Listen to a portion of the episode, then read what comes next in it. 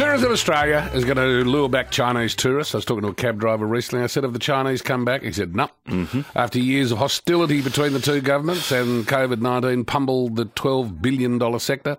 Uh, Daniel Gschwind, Professor of Practice, Griffith Institute for Tourism. Professor, good morning to you. Um, good morning, Ross. So I guess we want them back, do we?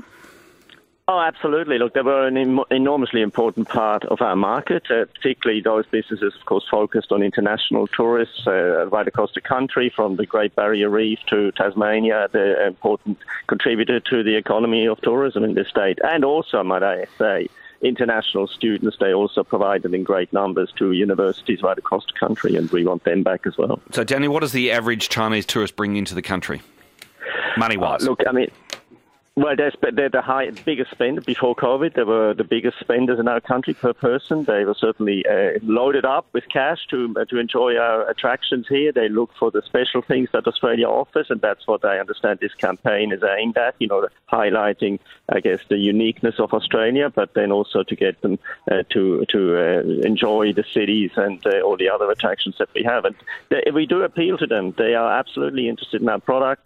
They are interested in uh, in experiencing experiencing what we have to offer. And we know that the Chinese market has been and will be again very sophisticated. It's not some uh, uh, homogenous mass tourist kind of image that we might have had 20 years ago. Yeah. There are young people coming, there are parents visiting, there, there are children who study here, there are single travelers, they're very uh, in, in, uh, and uh, Is it not good news for Melbourne in particular?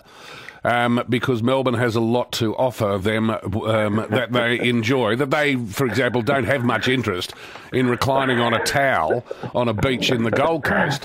That Melbourne has shopping, Melbourne has food. has food, Melbourne has a well, casino. Well, Ross, luckily there are so many uh, Chinese visitors who potentially come here. There is enough to go around, so we can we can share them around the country, and uh, we can we can make sure that they enjoy all of what Australia has to offer. So, Daniel, presumably, presumably part of what um, is going on in China now is um, getting Chinese airlines to come back to Australia. But what comes first? Is it the capacity of the airline, or is it the demand from the from the tourists? Look, it's a it's a chicken and egg situation. Clearly, I mean the airlines are very uh, savvy, have to be very savvy to make the the flights pay, and so we need the demand building up to for them to be confident to put the routes back on. We see this happening now out of China, other markets as well. The airlines are coming back.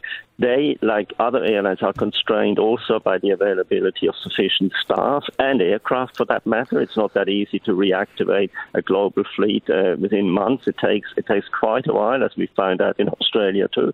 So that's certainly an important aspect to get these to get the demand at a level where airlines are confident to put the routes back. But also, can I say the other aspect is of course the regulatory overlay uh, in terms of COVID testing. For instance, we still require uh, Chinese visitors' arrivals be, to do a test before they arrive in Australia, 48 hours before they leave China. We are falling behind a little bit. Other countries have ditched that test. I believe New Zealand has now uh, done away with that uh, requirement, which makes them immediately more attractive to Chinese visitors. The, the Chinese government has already put uh, New Zealand on a list of preferred destinations because the testing is not required. So we have to make sure we move along and make sure that that hurdle is also removed. Good on you, Professor. Daniel Gschwind, Professor of Practice at Griffith Institute of Tourism.